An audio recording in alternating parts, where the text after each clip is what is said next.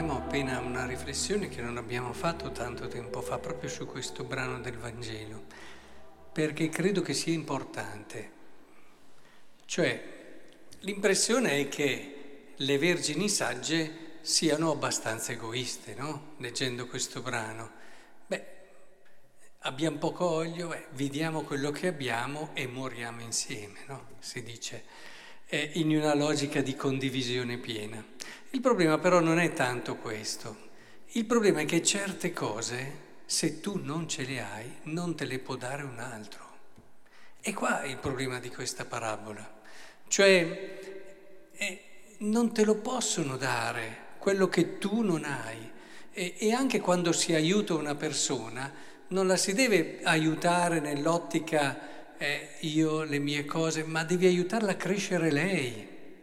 Non devi essere tu con quello che hai che compensi quello che non ha, ma devi essere un educatore che aiuta l'altro a crescere, un amico che aiuta l'altro a crescere. E è importantissimo questo perché anche il discorso che si fa sulla comunione dei santi e le grazie che ci arrivano per i santi sono sempre grazie che ci aiutano a crescere per essere pronti, ma non è che quando è il momento possono sostituirsi a noi. Capite? E, ed è per questo che non possono dare il loro olio. E, e queste, quando era il momento, non erano pronte. È importantissimo che tutto quello che noi viviamo lo sappiamo vedere, non perché c'è nella religiosità, spesso si infila la magia, e quasi che eh, posso ottenere questa cosa grazie a questa cosa. No, no, il cammino per crescere lo devi fare tutto, non c'è nessuna scorciatoia, come può sembrare essere la magia. Te lo devi fare giorno dopo giorno, devi lasciare progressivamente i tuoi peccati, aprirti alle virtù e abbandonarti alla grazia divina, per sintetizzare in breve il cammino interiore. Però è proprio questo e tutte le grazie dei santi non si sostituiranno mai a quello che è il tuo lavoro, a quello che devi fare tu. E quando chiediamo la preghiera di una persona, la preghiamo perché ci aiuti a convertirci, non perché ci permette di avere una cosa più facilmente. È importante che comprendiamo questa logica, perché questa logica è fondamentale. La grazia di Dio agisce, eh, si dice sempre che la grazia suppone la natura, no? Cioè la grazia non si sostituisce a quello che è un cammino anche che dobbiamo fare noi. E il Signore ci dà le grazie, ma per aiutarci a camminare. Poi ci sono alcuni momenti in cui ci apre degli orizzonti che umanamente non saremmo mai riusciti a raggiungere, ma non sono quelli lì su cui dobbiamo puntare, quelli ce li dà Lui per grazia sua e misericordia sua. Ma da parte nostra noi dobbiamo sempre chiedere grazie per convertirci e per camminare. Questo è l'atteggiamento giusto, perché quello che poi arriverà il momento dove se non ce l'abbiamo noi non ce lo dà nessuno. Ecco allora, questo così come ripresa di una riflessione che credo sia importante anche su questo brano. E mi permetto solo di soffermarmi, visto che se ne parla poco e oggi la lettura è molto chiara, la prima lettura, su un tema che è poco di moda, che è quello della purezza, della castità. Dice qui San Paolo, questa infatti è la volontà di Dio, la vostra santificazione. E che cos'è la vostra santificazione? Che vi asteniate dall'impurità, che ciascuno di voi sappia trattare il proprio corpo con santità e rispetto, senza lasciarsi dominare dalla passione, come i pagani che non conoscono Dio e che nessuno in questo campo offenda o inganni il proprio fratello. Dicevo che è poco di moda perché effettivamente chi è che parla più di castità oggi?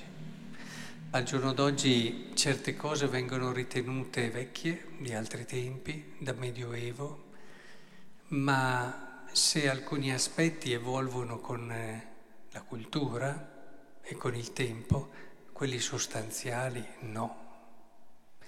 E quindi la sacralità del proprio corpo, il rispetto che ci deve essere col proprio corpo e con quello degli altri. l'impurità inserisce una logica, una logica egoistica nella relazione col corpo dell'altra, che è quella del possesso.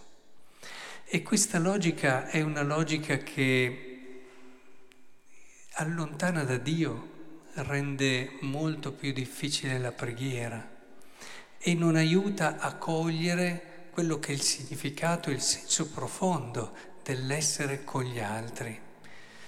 L'impuro è anche molto più nervoso, è anche molto meno libero e alla fine in un qualche modo rischia anche di diventare aggressivo. In questo senso penso che sia molto importante invece comprendere il significato del corpo. Il corpo ci è stato dato per esprimere noi stessi. Il corpo ci è dato perché io attraverso il corpo posso cogliere qualcosa dell'altro e vedo che se sorride è contento, se mi abbraccia mi è vicino e mi vuole trasmettere qualcosa che sente interiormente. Il corpo è preziosissimo, non dobbiamo cadere dopo in angelicismi che alla fine vedono il corpo come diabolico, eccetera, assolutamente no.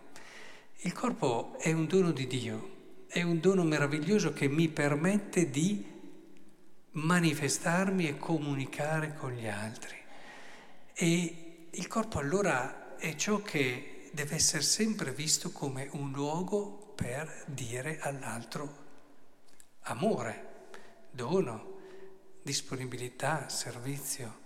Anche solo uno sguardo, se te ne accorgi quando lo dai per impossessarti di qualcosa, no? E invece c'è il senso del rispetto, il corpo dell'altro è sacro, è tempio dello Spirito Santo.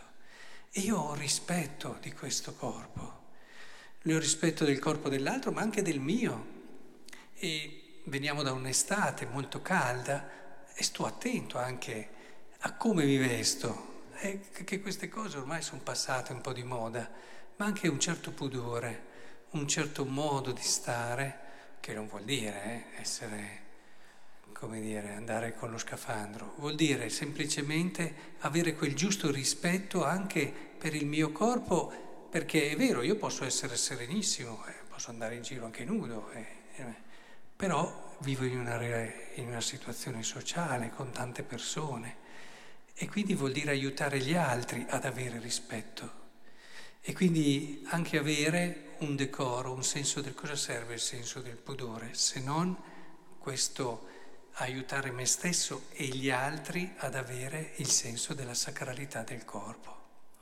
Perché è poi facile, poi impossessa. Cioè, eh, al giorno d'oggi ci sta di destra, a sinistra, hai continuamente gente che mostra il corpo e lo mostra in un modo che è tutt'altro che il senso del, della sacralità insomma, diciamoci così, per rimanere fermi lì.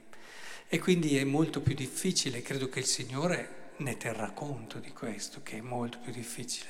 Però allo stesso tempo è importante che non, perché è molto più difficile, diciamo che il valore allora non c'è più. E allora avanti. No, dobbiamo avere e in certe cose anche avere determinazione. È chiaro che ci sono età ed età. Ci sono età come quella dei giovani, dove ci sono anche molto più vivaci gli ormoni e tante altre situazioni. Man mano che si va avanti negli anni diventano più problematiche altre cose. Però eh, il discorso è quello di aiutarci ed educarci a questo rispetto. Questo non vuol dire essere antichi, vuol dire essere profondi, vuol dire essere persone che cercano la verità delle cose e la verità delle cose non passa col tempo. Possono cambiare certe abitudini, certe mode, ma la verità delle cose no. Di conseguenza penso che sia molto importante cercare insieme di aiutarci, perché è chiaro che è facile rassegnarsi su questo. Vedo anche tanti genitori con i loro figli lasciano fare perché ormai si rassegnano, perché ormai fanno tutti così. E insomma, una certa educazione credo che alla fine riporterà anche maggiore ricchezza interiore nei propri figli e negli amici dei propri figli. E, e non è poi così, come dire, così negativo che a volte certi che non capiscono eh, dimostreranno anche di non aver capito e magari di non avere una certa profondità. Quindi insistiamo su quello che è il senso dell'altro, della grandezza dell'altro e del mistero dell'altro. Questo non è altro che una piccola via per aiutarci poi a relazionarci con gli altri con tutte le altre virtù. Quindi, ecco, ogni tanto è bene anche parlare di questo, ci sono poi tante cose, adesso non entro nel, nello specifico di quelle che possono essere le mancanze contro la purezza. E, ci sono ancora tutte, questo ve lo posso dire, ci sono ancora tutte, non sono passate coi secoli. Sono tutte, è chiaro che le si può commettere, non le si può commettere, è chiaro, al giorno d'oggi ci sono scelte come la convivenza, come certi fidanzati che fanno certe scelte che rimangono cose disordinate, ce lo dobbiamo dire, anche se sono così diffuse. Ed è su questo che in un qualche modo dobbiamo insistere e dobbiamo lavorare con misericordia, con fiducia, senza giudicare nessuno, ma con la consapevolezza che qui c'è qualcosa di grande che va custodito.